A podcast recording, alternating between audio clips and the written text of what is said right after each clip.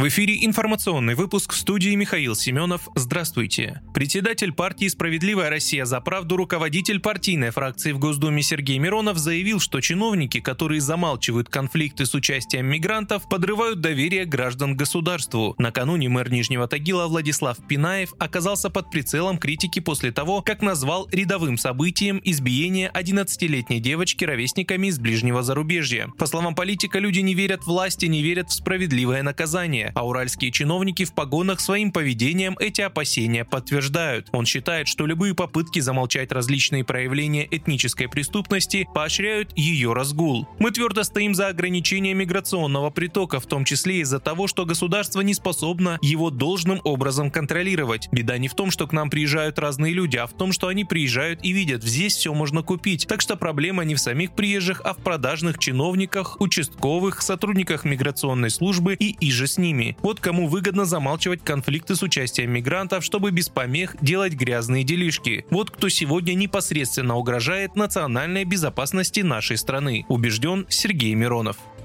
Интервью бывшего ведущего Fox News Такера Карлсона с президентом России Владимиром Путиным будет опубликовано 9 февраля в 2 часа ночи по московскому времени. Об этом журналист сообщил в одной из запрещенных соцсетей. Такер Карлсон пообещал, что беседа с российским лидером будет опубликована без монтажа на его сайте и в соцсети X, бывшая Twitter. Все желающие смогут посмотреть интервью бесплатно.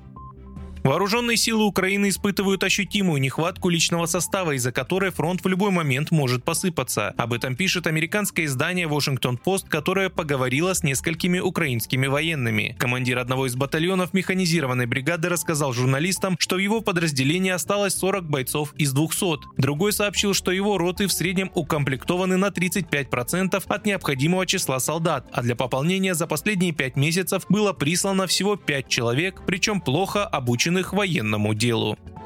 Россия смогла полностью преодолеть кризис в сфере производства упаковки для пищевых продуктов питания и локализовала все основные виды упаковки для молока и детского питания. Об этом со ссылкой на исследование аналитического агентства Milk News и Национального союза производителей молока пишет РБК. В докладе «Адаптация молочной отрасли к влиянию санкций» упаковка сообщается, что в России налажен выпуск всех основных компонентов упаковки, объем производства позволяет полностью удовлетворить спрос. По данным Союз молока, именно молочный сегмент пищевой промышленности является наиболее сложным для упаковочной отрасли из-за большого разнообразия продуктов, сложных упаковочных решений и высоких требований к качеству и гигиене. Напомню, с проблемами российские производители упаковки столкнулись в 2022 году после введения антироссийских санкций Запада.